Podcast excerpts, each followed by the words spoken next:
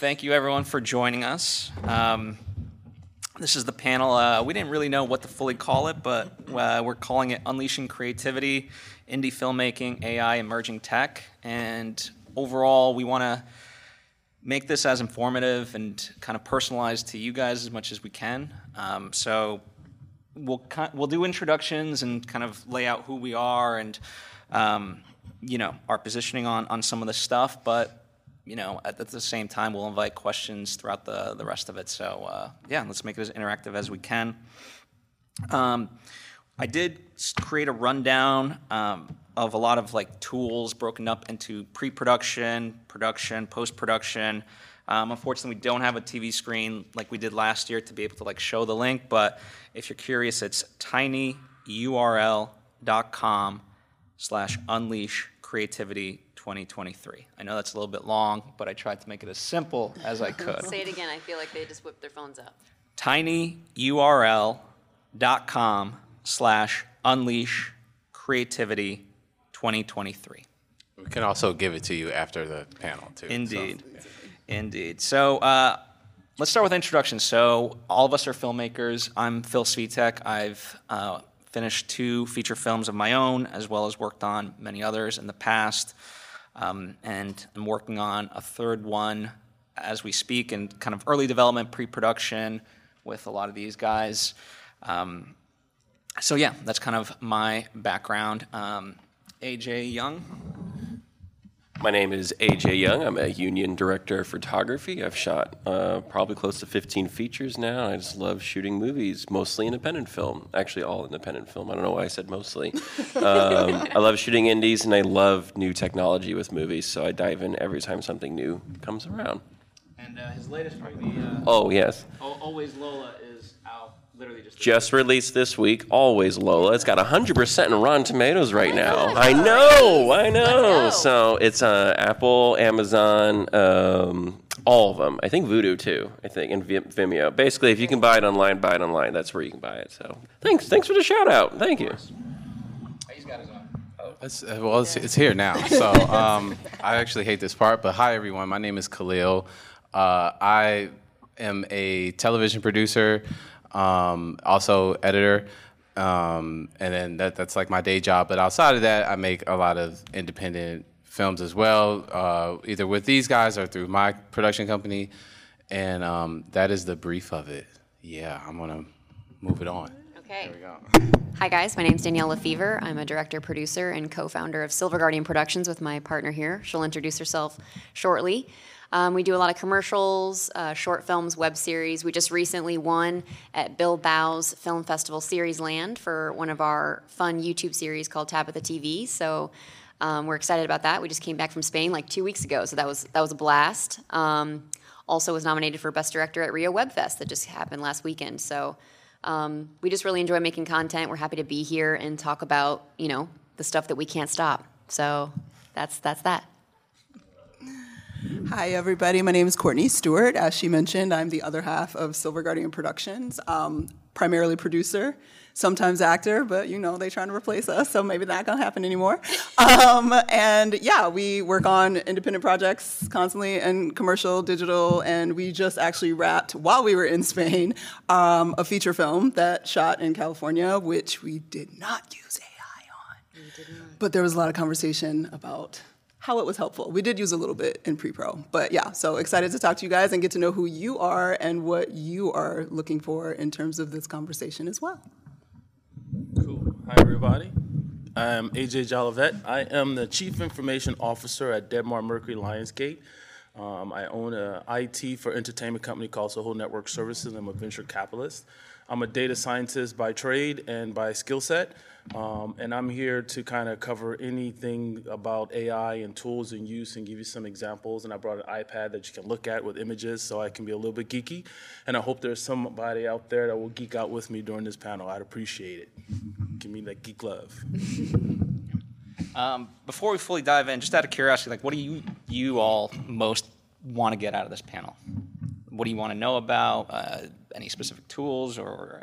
just- Don't be shy. Don't be shy. Raise some hands. This is the interactive no, part. This is it. yes. you didn't know we were going to ask you questions. Oh, Come on. well, I, I came to this one specifically because I'm interested in how AI and, and believable characters are now being created, and we see them in, in media sometimes. We don't even know they're AI, and then word comes out, hey, that, char- that's not a real character. And sometimes people like that, and other times they go, oh, that's not right, you know? So I'm, I'm really interested in the overlap, uh, like how it's going into film, how it's going into advertising, creating, not just create, not just creating uh, images, you know, but also dialogue. Okay.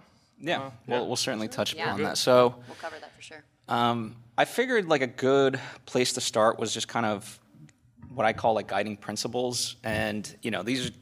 Uh, I'll kind of introduce mine, and uh, then I want to open it up to you guys and see how we, you know, are similar, differ, and things like that. Um, for for my money's worth, like Robert Rodriguez is someone I look up to. Um, he has a great book called uh, Rebel Without a Crew. I highly recommend it. But one of his big quotes is, "If you're just creative, you'll always have to rely on technical people. Um, if you're creative and technical, you're unstoppable." Right. So that's kind of been a big mantra of mine. And as we get more into AI and a lot of this new technology, I feel like the the bastardization side of it is this notion that it'll just create whatever you want. And that that can be true, but I also think you need to really study the craft. Right? I see this people with, with um, people just put in their resumes into ChatGPT and think like, oh, it'll spit out a great resume for me. If you don't know what a great resume is, you won't have that from ChatGPT, right? And so that same similarity applies here, at least in my mind's eye. Um, and I think where I'm at, I like the discussion of it all. Like, if we are not all part of that discussion as technology emerges, then the people who we probably don't want driving that technology forward are going to do it in a way that we don't want and that doesn't benefit us. And I think when I look at you know, um, a lot of innovation just historically. Like, for example, Michel Gondry, who's a very um, big filmmaker known for experimentation, has done like a ton of short films um, and music videos. One of his music videos in the early 90s for the Rolling Stones led to the creation of Bullet Time in The Matrix, right? So I think as far as like where we're at in time, I think that is a possibility right? Now it can go any which way off of that, but I think if we allow the creatives to really drive um, how these tools are used, then they can be used for quote unquote good as opposed to you know nefarious ways. Um, and just as a quick analogy, I, um, obviously I wasn't there when photography was first introduced, but at the same time, when it was uh, kind of as a medium coming up, people didn't look at it as an art form, right? It's oh, it's just you're just capturing something that was there. You're not creating anything. Nowadays, we don't argue about what photography is as an art form, right? Composition, lighting, all that stuff. And so I like to kind of look at these various things and, you know, overall, catch me on any, any given day. I might be like pro AI, I might be against AI. So, like, you know, I'm trying to figure out the right balance of it all. But um, yeah, where do you guys have similarities or differ? I'll start off real quick. Um, when it comes to artificial intelligence, I think Adam Davidson of Planet Money had a really good episode of Freakonomics when he was a guest host talking about how technology always changes throughout the centuries, and AI isn't really anything new. They had the invention of photography, they had the invention of the cotton gin, they had the invention of industrial farming, and that made people lose jobs, but created far more jobs. And they specifically focused on the creation of an automated um, switchboard. So back in the 20s, they had switchboard operators, um, and then they had the automated switchboard, where you no longer had to just pick up the phone and say, "Can you dial me to someone?" You just type in your number, and it goes to that. And that killed a lot of jobs, but then it also opened up a lot of jobs. And with artificial intelligence, this isn't anything new. What's going to change is who is in charge of the artificial intelligence, and I think that's the conversation we should be having, and that the Writers Guild successfully did. They are the ones that get to use artificial intelligence, not the studios. Um, and so that's my big skinny on it, on really on artificial intelligence in general, because I think that's the big topic. Uh, piggy, piggybacking on what he said, and then kind of addressing what you said about like AI creating characters. Um, like as I was listening to you talk, the first thing that came to my mind was uh, the intro for Alien Invasion. Um, this is Comic Con, so we can you guys will get that reference. Um, and you know how they, they said they made that through AI, but um, Secret invasion. Did I? What did I say? I said alien. The fact that you knew what I meant means I'm in the right room. Thank you. Uh, no, that's exactly what I was talking about. Yes, exactly. Uh, so yeah, I think you know going back to what, kind of piggybacking what he said, like uh, how you use it and, and using it in a way to like become art and you know I, th- I think we're still like all figuring that part out but it it's still like beneficial uh, the ai is still like super beneficial in the creation process So I would like to make sure everyone understands because I, I hear everyone said that you know AI isn't anything new, and I think shaking up an industry with a technology isn't anything new. But AI as a technology is is a is a new form of technology for advancement of almost every technology you can come across. If you guys understand the exponential growth of technology, right? The more we go down the line from 1900s till now, you get this hockey stick of growth. And so we're at that point where it's going to go up so fast that we won't know what's hitting us and the world is not going to look the same. So AI allows um, everyone to do something with it. So I, I like to use an analogy like this. Remember the gold rush? So in the gold rush, everyone went trying to find gold. But you want to know who definitely made money? The people selling pans and pickaxes. So the point of AI and the tools, we have a lot of these tools that are open source or things that everyone can use or, or, or low entry point, doesn't cost a whole lot of money, or they're even free. It allows you to utilize or create something new and create a service around AI so that even if you're not directly involved in creating the technology, you can use the technology to make yourself grow and make yourself an industry expert. Because if you're not using it right now, you're not falling behind, you are behind. That was harsh, but yes. But I love you. You are you are correct. Um, you know, from the from the little bit we've worked on when it comes to AI, uh, it's been interesting. Uh, we used this one program software called Gen One. Um, I went from like drawing stick figures as a director, just a storyboard. It gets me where I need to go, and obviously mood boards to pull from with photos and lighting and certain things like that. But when we develop stuff, I really just need to know who's going to be in the shot, where the camera's going to go. So stick figures are kind of just my jam. Um, we dove in with a project um, for Metastage and a company that um, created this alternate universe, you know, in, in the world in Meta. Um, met with Facebook, did all this stuff, and, and we generated these um, images with Gen 1, which is a software. Um, and it was interesting because it wasn't, it, it seems like there's some software programs that are there, and then there's some software programs that just aren't. Um, it, it fell okay. We, we, we, we got images that we're able to portray to the client. Um, but for me, it was, I guess I got sparked, you know, as a director, like inspired. Um, but that's generally where we lay. We, we want to use AI to help move us forward when it comes to the the skill set or um, inspiring us. We never want to copy. That's the issue now with and, and Courtney probably is going to dabble in this. I, I could I could sense the SAG discussion down on the other table that uh, we'll have that conversation about actors. But um, yeah, we we want it to inspire us so that we can create independently, and I feel like that's tough because people are going to be generating scripts, doing all this stuff that's not it's not classy. And so how do we we don't stop it but how do we just continue forth with those tools and still stay authentic? And i think that is our goal as sgp to stay authentic while still learning and staying ahead of it you know like aj was mentioning it is important. You know we do as creatives need to know what what this is going to do to us and and how to work around it work through it work around whatever whatever we've got to do. So that's kind of my thought on that? I mean, I, agreeing with the whole table here and not trying to jump ahead in too much of what the conversation is going to evolve into, but from a philosophical perspective, like I'm, you know, as a filmmaker, 100% over here understand it's coming and there's nothing we can do about it. You either get on the train or you get left behind.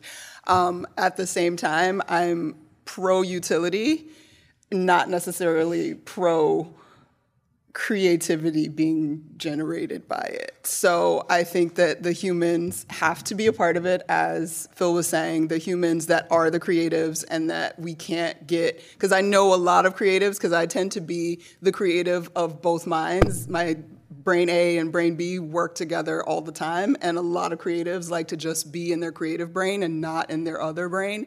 And I think that more than ever, creatives need to be of both minds all the time.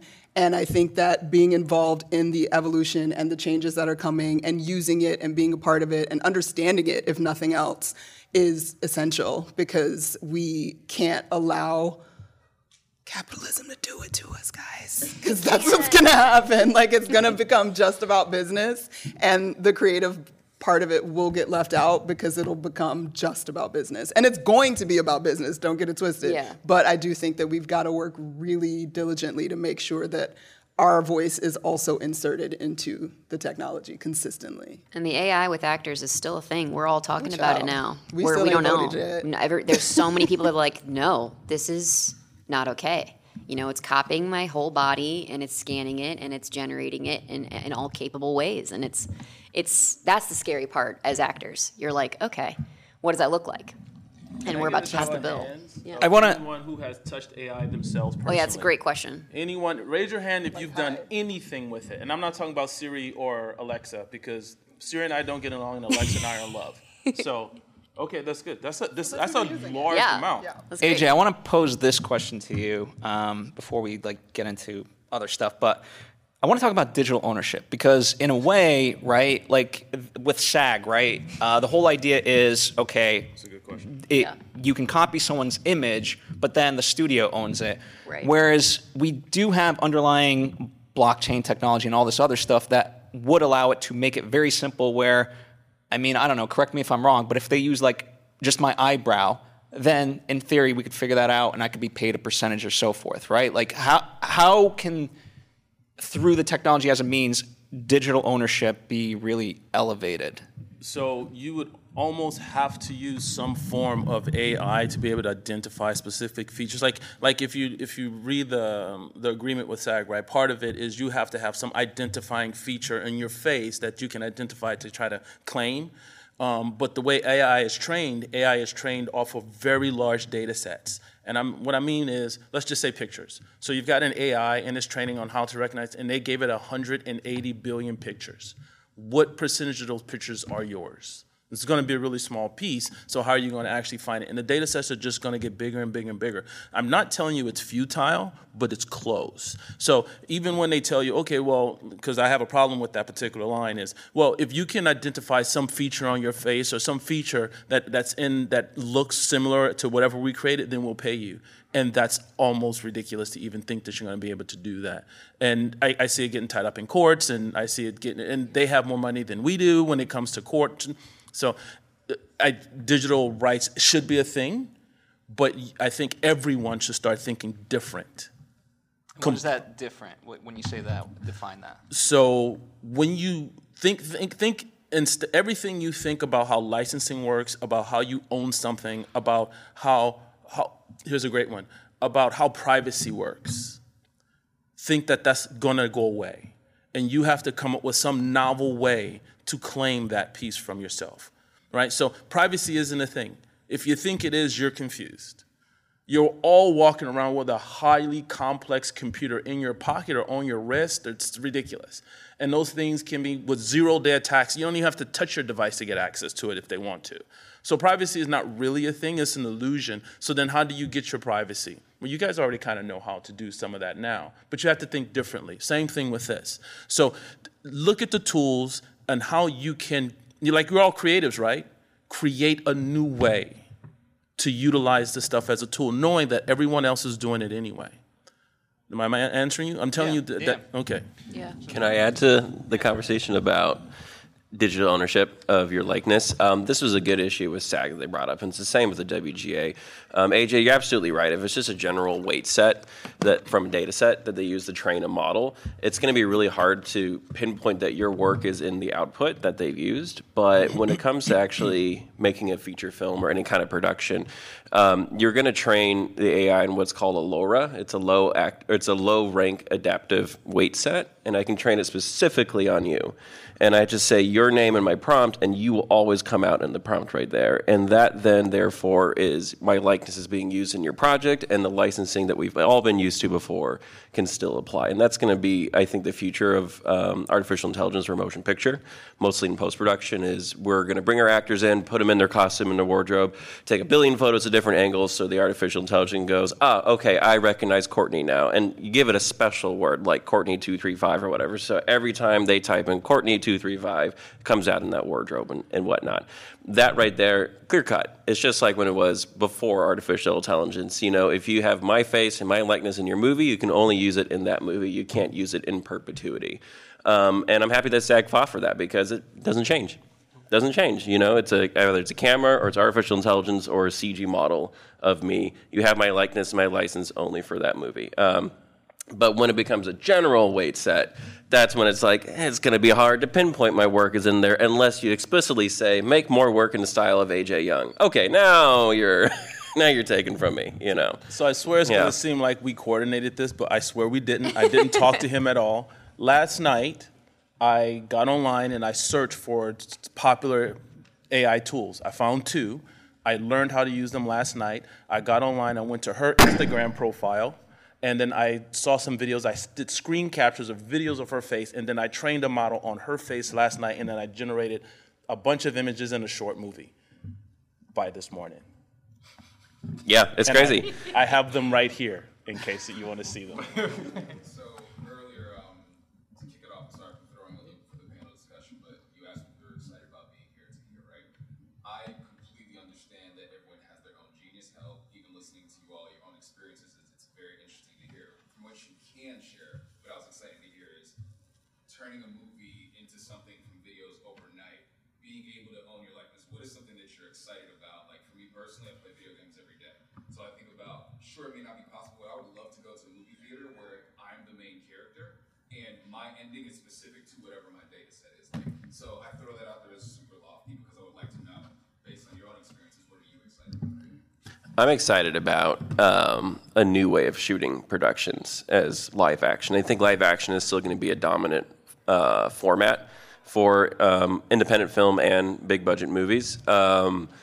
for a long time in early 2000s, uh, cinematographers had to shoot, had to learn how to shoot on green screens. We can thank George Lucas for that. But up until the LED volume came around, a lot of movies were shot on green screens and comping and putting things together. And then we have LED volumes because of the Mandalorian, and that's exciting and that's a new way to shoot. And I think with artificial intelligence, that's the next step: is how do I shoot for the artificial intelligence? Um, if you want to start playing with yourself, and I'm sure you have, AJ, mm-hmm. Stable Diffusion is probably the artificial intelligence to use. It's got so many extra extensions that you can use onto there. Particularly one is called ControlNet, and you can feed it in like a pose of a person, and it goes, "Oh, I see the pose. Let me redo that." And so, as a cinematographer, now we're going to be just in a room like this, maybe, and instead of being on a green screen or an LED volume, it's just in a room with a camera, and I'm recording actors acting, and then the AI goes and do this thing. And I think that's kind of exciting, especially for actors, because now you don't have to like have me interrupt you during a take and be like, "I'm so sorry, you have to hit that mark because the light didn't hit you." You, you can just like act and do this thing, and that's it's kind of freeing, kind of exciting. I want to um, something that kind of excites me and um, just in general, and I, like again, it's more of a guiding principle. Um, like if you really watch Avatar 2, like the making of it, um, I'm floored by the lengths they went to to make it as realistic as they could. Right? You know, it's as, as computer generated as you can get, and yet the physicality they measured everything.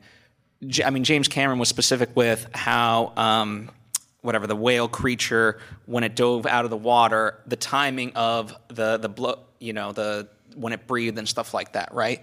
So I think when it comes to just AI in general, again, to me, it's a a tool for enhancing a vision, but I like that like the, the ones that will break through will be the ones that are thinking about it holistically in that way, as opposed to just a shortcut of like, all right, yeah, I'll make a movie about you know people fighting on a distant planet, whatever. Um, and you know whether you love Avatar two or not, again, I think we can all look at it from an artistic standpoint and be like, okay, there's a lot there of thought that went into it. No different than you know earlier uh, Lord of the Rings, right? Like that's beloved because that same meticulousness went into creating that trilogy, right? So. Um, Go ahead. Oh, go ahead. I was just gonna piggyback off what he said. Um, if I, what I'm most excited about, if I can make a real looking Kamehameha on this, that would be great. And like you kind of can do it now. There's like so many different things that's out there that's held, but like you really need like practical effects to sell it, and um, you know different different things like different ways that you interact with the environment around you to really really sell it. And I think eventually we'll get to that place where like you can you can do all of that, and you just got to capture the footage, and then you put it in the computer, and you can really get through all that through, through AI. Sure. Kind of piggybacking off of that, I'm excited about the idea that the technology itself is going to continue to open the same way that like you know digital and YouTube technology like gave us and social media gave us the ability to communicate and access the world in a way that we weren't able to before. I think that the AI tools will continue to open up and make it much easier for access for those of us that are not in a studio, those of us that want to make things that look big budget that aren't not necessarily big budget.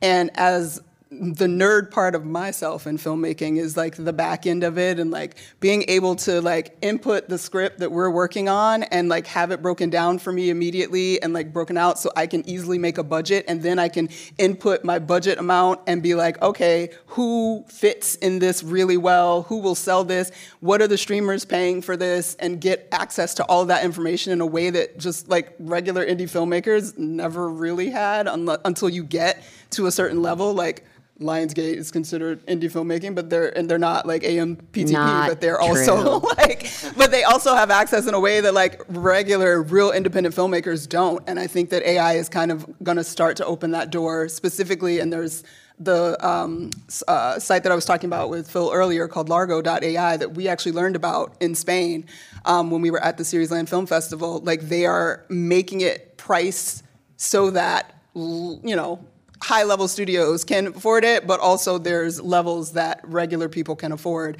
and actually get the same you know usage out of it and learning about you know demographics and what this you know particular setup will look good for a pitch if you're looking for investors to do a project and that kind of thing. So i think that the access is opening up in a bigger way and i'm very excited about that Yeah, in spite of all the I- issues you know, that I, I I'd love to get into some of these specifics, but so that's a perfect segue into like the pre-production side of it. Can you go a little bit further with how you and Danielle, you know, what's good with it, where's its shortcomings, things of that nature? Well, so far in terms of pre-production, most of my usage has been um, just because I think even StudioBinder started doing the like breakdown where you can do some scheduling that just by putting your script in, and it's a little bit wonky, but like Yeah. it does it.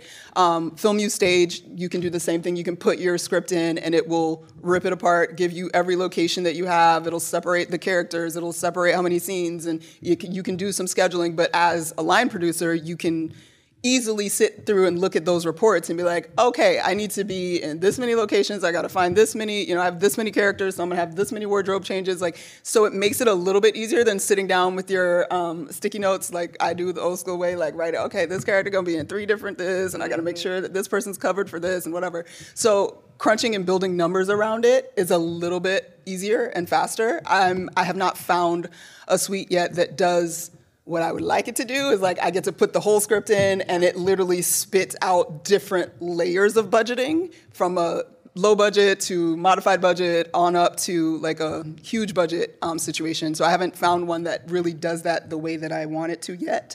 But um, as I mentioned before, Largo.ai is something I'm super interested in right now because we are hoping to continue to elevate and as you're using like more name talent and not just a list talent and wanting to see what that market looks like for that talent and comparable talent that maybe you don't know off the top of your head because you didn't happen to see them, but the AI is trained to look for similarities in that based on the types of projects these other people are doing and how to attach and reach out to those people for pitches for investor money, I think has been where we have leaned strongest in terms of the AI usage, and it's been very fascinating to see how that's starting to build. It's still not exactly like I said. The main thing was the scheduling is a little weird, like because ideally with the first AD, you want to be like, Right. put that in, and it gives me a real schedule that works out. But like, it doesn't always kind of go exactly how you need it to, and like going back in and making sure the lunch breaks are actually put in, and that kind of thing was a little bit crazy actually when we just did the film last month. Um, but yeah, so that's kind of where we sit in terms of what we are using it in pre-pro phase and things that we're hoping for that will obviously probably by like what three months from now I'll be like huh, they got it exactly what I need right now and it's working perfectly. But Yeah. that's kind of where Danielle, I want to go over to you because I think you're a great bridge. Um, so Danielle's a fantastic director, um, and she has an amazing eye.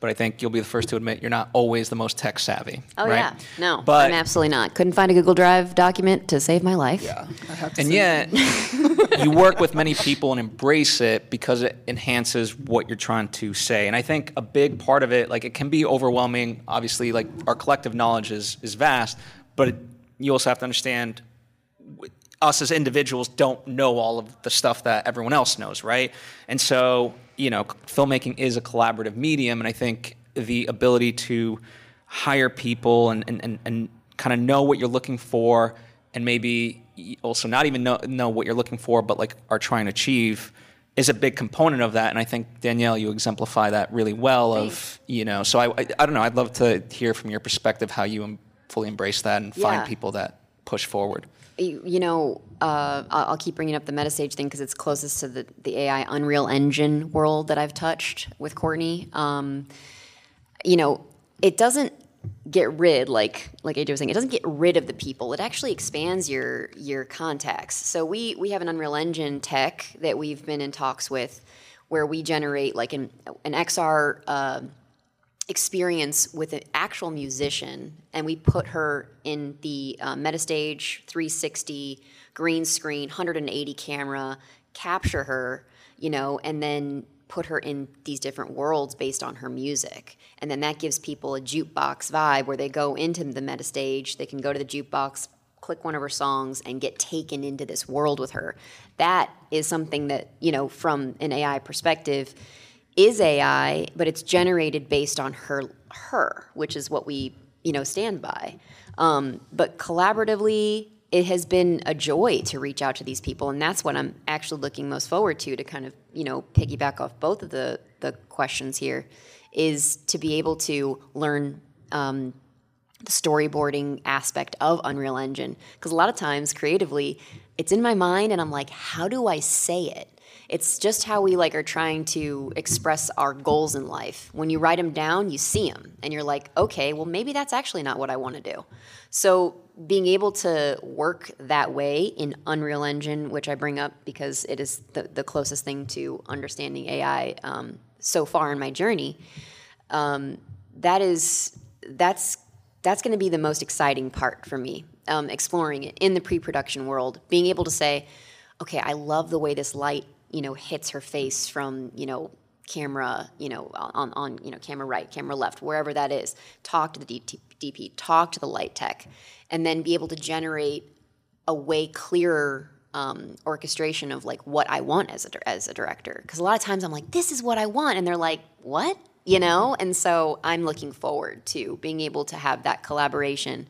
Um, you know, because even working with Phil, I, I worked with him on two.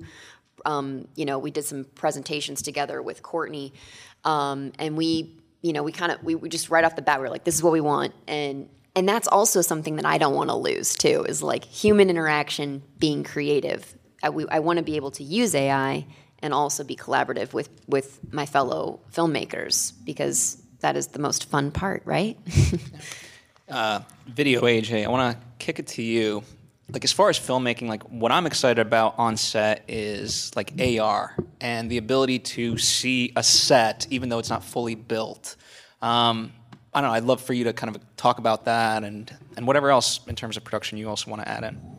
It's getting easier to do that. That's the first thing. Um, uh, James Cameron was the first to do augmented reality when he did the first Avatar movie. So they had everybody in the motion capture suits, and he would pull up like this handheld computer thing and hold it, but the 3D camera was in position. And he could kind of see Pandora, but it was really helpful because he could then show the actors, and they would get an idea like, oh, I'm riding this beast or climbing this, you know, tower, and um, artificial intelligence is going to speed up that rendering process a bit faster on set where you can um, frame it and it sees the frame and goes oh okay tree sky blah blah blah. It's really in its infancy right now but that's really going to get exciting um, because it's going to speed up the how but it's never going to speed up the why. And oftentimes in production, you're always trying to remember why you're doing a shot a, a, certain way. Why are we, you know, doing the action scene like this or the dialogue like this? And then you get caught up in the how because it's fun having a car rig and like rigging up the car and getting all the tools and stuff. But then you're like, wait, why are we doing this though? Like,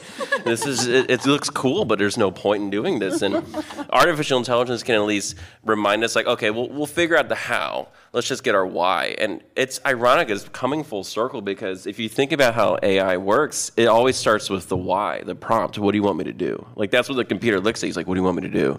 And you're like, "Well, I don't know. Like, I gotta think. I gotta figure it out." Uh, but art, um, augmented reality is is going to be really helpful, particularly with visual effects um, because no longer you don't have to have that guy in like the checkered suit to be your monster but at least it's you know once you put it through the ai the ai goes oh hey i recognize danielle. Let me replace her with the crazy creature and uh, how's that look for you? You know and it's going to help us like get there but not lock us into anything. Um, so very exciting yeah. Even also- on a oh my bad. All good. Uh, I'll get too you. In, excited. Too excited. I'll I'll get you in a moment, but I, I I also want to bring up because like Avatar, obviously that's very computer generated, but like uh, Matt Reeves, the Batman, um, very realistic and stuff like that, and they use kind of AR to be able to shot list. So oftentimes this was d- during COVID, so they couldn't always be on set, so they would kind of shot list with a virtual camera. And uh, are you familiar with that? Pro- yeah, so go ahead, talk about that. Um, you can do it with Unreal Engine. Um, what he's describing is basically using like a video game engine to move a camera around, put like little dolls or video game characters in place, find your angle, and, and talk to the DP virtually and say, is this angle going to work? And we're like, yeah, totally. And um, I used Blender for a movie in 21 because it was the same thing with COVID restrictions. The production designer gave me their um, blueprints for the set. I just built the set in Blender overnight. It didn't look great. I won't share it with anyone. but it's good enough because then I would put little, you know, characters in position, fly the camera around, and the director and I would find our angles and animate like a quick dolly move, and it would. It was so helpful for them that they were able to start kind of pre-editing the movie a little, and it dived into the world of animation in a way because with animation, it's the backwards version of making a movie. When you make a movie, we get everybody together, we make our best laid plans, and then we shoot it, and then we have to figure it out in the edit. Um, with animation, it's the other way around. We're going to figure it out in the edit, why we're going to do all these things, and then hit animate, because that's the longest part is rendering out the image. And so it suddenly helped us get better creative decisions. It helped us figure out the best like order to shoot things for the AD. so it's the most efficient way, um, and it's like such an incredibly useful tool. And then they include artificial intelligence into it, we can also start pre-visualizing wardrobe or sets or textures or stuff like that, or or actors. You know, do we want this person to be that person? You know, so it's a lot of really useful stuff. But what do you guys think, though? You know, We got some questions. Yeah. No, I was yeah, and I want to get to my man in a second. I was gonna say, even on like a simple level, I used it in my living room when I was doing renovations. And I was like, do I like the couch here or do I like it over here? So it's great. But yeah, so you got a question. Okay, great. Okay, I'm glad you're taking my open questions. I got like the opposite of that man's question over there. What's like the nightmare scenario for you when it comes to AI? Straight up just killing us. Um, well, I'll- I'll- uh, In we, regards to movies or life? yeah, because Like uh, you like in like the creative world. Um, okay, so just real quick, I'll, I'll make it quick. Uh, Courtney and I went to the film festival we mentioned um, earlier in Bilbao just a couple weeks ago. There was a short film that used extras, but they were AI extras, and they were walking not like humans, and so it was a complete distraction from the actual scene. So that's like where there's a night the nightmare of generating stuff that just doesn't it isn't real. That's a good one. That's that that to us was an experience that we came nightmare. came across as a nightmare from a creative perspective. I think I think I can s- probably summarize everyone. It's when you're being forced to use something that you don't need to and is not going to result in the best way. Because yes, we're talking about all this technology, but like you know, there's a side to me that thinks about it often, and you know, crowd shots in particular get brought up a lot, and it's like it might just be easier to bring some people in. Yeah. You know, Yeah. so Right. it's just because you can always utilize all this technology to try to create something, it's like sometimes you go with the low tech. And in fact, a lot of my favorite artists, you know, uh, even like a rob Rodriguez, Michel Gondry, like whoever, um, utilize both the old, almost like, you know, magic tricks and blend it with today's technology, right? Um, the Daniels uh, with Everything Everywhere All at Once, like, is a prime example of, you know, up and coming filmmakers that will be doing amazing stuff because they know the old school craft and the new technology that is emerging. Yeah, just to piggyback real quick off of what he said, I think for me a nightmare scenario is actually that we lose the in between. So, like I some of that was kind of addressed to a degree with the WGA contracts about how like there's writers that like have a career already and then there's up and coming writers that are not getting that in between time to learn and to do and to cultivate and become and then once they're at the, when they need showrunners, those writers haven't been trained or learned in any way what really is happening. And I feel like with actors, whether it's because one of the things like with finding the AI and like having digital representations of like A-list celebrities, they're able to do more than one project at a time. And I think that it could possibly close the window of availability to those in-betweeners like that aren't going to get that chance to do this film that would break out their career because now those that are already with a career have the ability to be in multiple places or do multiple things at once. And so we don't get that in-between phase of people kind of coming up and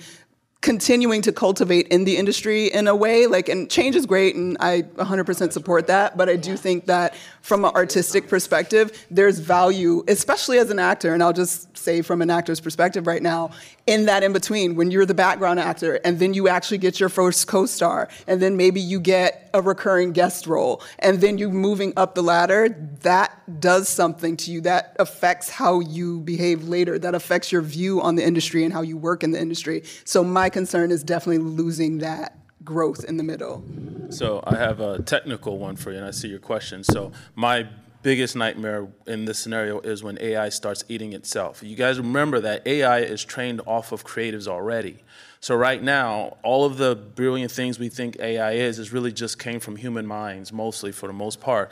But what's going to happen when most of the stuff that it's consuming was actually already created by AI? So that even is the case right now. You can, when you use some of the tools that we'll show you, it actually gives you the option where you can ingest AI created images to create more AI created images. So then where did the creativity actually come from? So when we get to the point where like right now, how many people can tell me five phone numbers that you know by heart?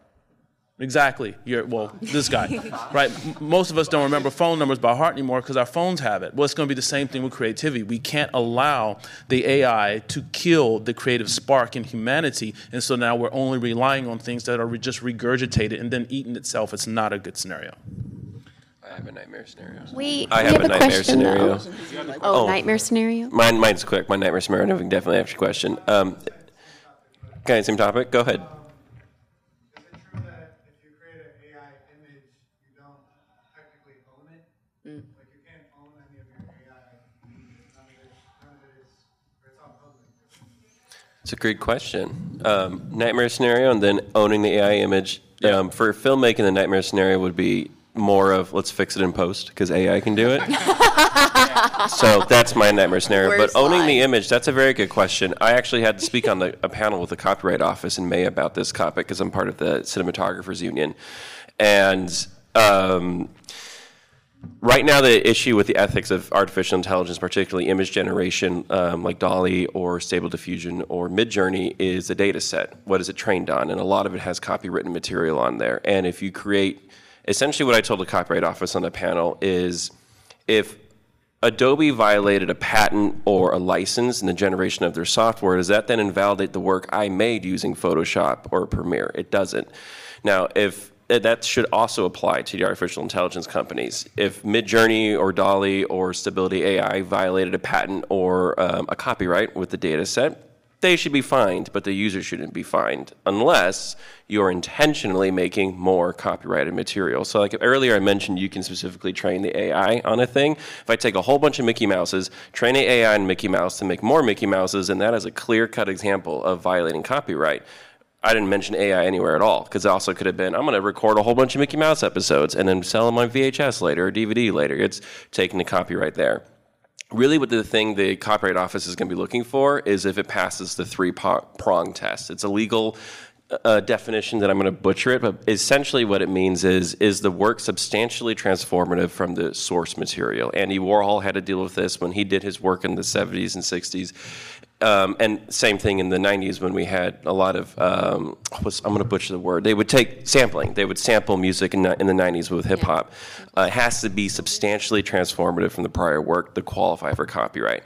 I know people are conflating the idea of effort with copyright, like, well, you didn't do a lot of effort, you just typed something in and the computer made it. There's people who can take their iPhone out, press a button, and that photo that I just made, when I take a photo with my iPhone, gets copyright. I didn't design the phone, I just tapped a piece of glass and it took a photo with, for me, but I get copyright material on that. Um, you can't conflate effort with the copyright on there, but you can conflate it with, you know, where is the data set from? What did you get, create the copyright from? Just for all our sakes, I will say, obviously, we're not lawyers, and I, I think even beyond like, yes, oh my well, God. that was a great explanation, but I think part of it will be um, there's a lot of unknowns, and you know, obviously, as as things continue, laws will change um, and things of that nature, and um, things will be redefined. I mean, you know, you could look at the whole history of this nation. You know, things that we think are solidified as as law get reinterpreted all the time, right? So, um, what may be true today can change tomorrow type of thing. So. Question. Um, I'm a sound mixer who's uh, trying to transition into producing and directing my own stuff, uh, shooting my first feature. So I have two questions that you can hit on real quick. Um, what do you hear, since you're mostly above the line, about, I feel like sound is probably the easiest thing to replace with AI. Any rumblings about, hey, we just throw a camera mic and then AI, you know, figures it out and, oh, and my second question is, I have to, you know, self-funding the, my own feature, there's a strike, run out of money. Should I learn Unreal or Blender right now, or should I wait another year, and then maybe there's a AI tools that are gonna run my, uh, my effects? How close are we to Um, I'll be quick. First of all, congratulations for taking the leap uh, creatively. That is a really big, bold step, and I'm very proud of you. It's it's it's it's the hard thing to do, and congratulations on that because it's not an easy feat. Um, I guess my question for you would be, you know, you've already shot it without Unreal, correct? Like your your stuff in the can is is very like tell me your genre. Uh, horror comedy. Okay. A creature, it's called Gator. So there is a creature. Yeah, there's a creature, um, we're doing some practical. Nice. Um, that's mostly for close-ups. I'm gonna have to do some stuff in post. I don't know if that's gonna be low budget. I don't know if it's gonna be a puppet that I put on a green screen. Yeah. It's gonna be, I think it's gonna have to be some sort of digital something. So you've never shot the creature just yet. You've only shot a, the things around it. We have shot uh, close-ups. Uh, we owe two days on, Cool. you know, puppet. Nice. I'm just prompting these questions because I'm gonna. I know. I know you guys probably have answers as well. So if you guys want to go for it real quick, something about t- something tells me over here. Um, I'll, I, I guess I'll answer the sound question because that's a little bit easier to, to pinpoint. Um, so, Bye guys. See ya. take care. Uh, so, you can do a lot of cleanup and stuff like that. And usually, again, it, it kind of comes down to marrying the two. So, as of right now, right, um, what I found is even if I have crappy sound recording from the day of, I do um, ADR um, after the fact, and what ends up happening is I end up blending the two together. Now, oftentimes, you know, the actors on the panel can definitely say ADR is a different skill set that, truthfully, on an indie level, not a lot of actors have that much experience with it. Um, so, another technique, again, talking about like low tech, is on the day of the set, I'll not only record the the video takes, but afterwards I'll be like, let's just do an audio only take, and that becomes my ADR stuff. And where technology is very helpful nowadays, whereas in the past, you know, you used to have to watch the thing and okay, line it up. Oh, you missed it by half a frame. Now you can readjust it pretty much on the fly, regardless of the actual pacing, and not mess up the performance. So it makes lining up the dialogue tracks that much easier.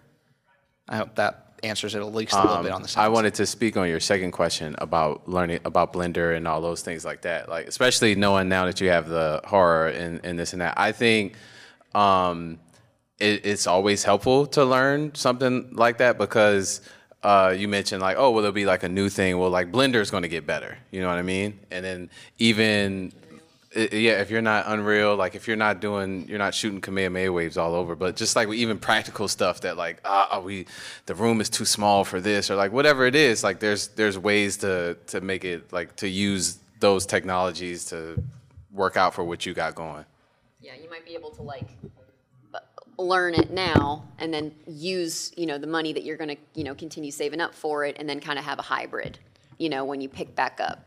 I And- call it yeah. um, I call it just in case knowledge versus just in time. I tend to go just in time knowledge, right? Because as AJ kind of he's like, what's the why of it all, right? So I think we could all be like learning all this stuff, and and I see a lot of my peers learning various things. I'm like, but what are you doing with it, Right. right? Um, so having a, a purpose. Now I know we've only got five minutes. I one of the things I do want to touch upon is, sorry, Courtney, you have something. We got to wrap. Not, we don't quite got to wrap, but I do want to touch upon something. Is um, to me an exciting aspect. This means We Oh, we got to do. wrap. This means rap. All It's right, okay. I guess take, we're wrapping. Take, ta- no, no, take your take take your last couple sentences. I'm sure we can. I, AJ, go as for it. quickly as uh, you were going to say it in five minutes, can you talk about the community aspect? And um, I know NFTs have a negative connotation, but you know we're working on a project, and NFTs and just technology as a way to crowdfund. Um, yeah, that was poorly stated, but uh, you know, summarize Wow, it as that best seems you like a really large question. In the next minute, you have to answer. Okay, so I'll, I'll just I'll say it like this. So, kind of touch what he says. I'm most excited about the fact that all these technologies are empowering you. You are empowered to be able to do things that only studios and systems can do. So I'm telling you, take it. That comes from NFTs, digital systems, applications, tools like this young man wants to use. All these images I've showed you are all digitally created for her and from her face that I actually literally stole off of Instagram. So my point when it comes to NFTs or digital content or digital tokens, it's about empowerment. So you guys are empowered. Go do it yourselves. And find us. And work with others. If you have any questions, you, you do, do not hesitate to email us. You have our contact information. You know we're on the panel. Um, you can find us easily. Instagram, Silver Guardian Productions for us. You want to plug? At Phil Svitek. Okay. AJ Young DP. At Khaliel Abooboo, I can help you spell it. Don't worry. So thank you. Thank, you so much. Thank you all. I will say one last time, if you guys want like the full rundown and like our social media handles, tinyurl.com slash unleash creativity 2023. I know that's long, but that's as short as I can have made it.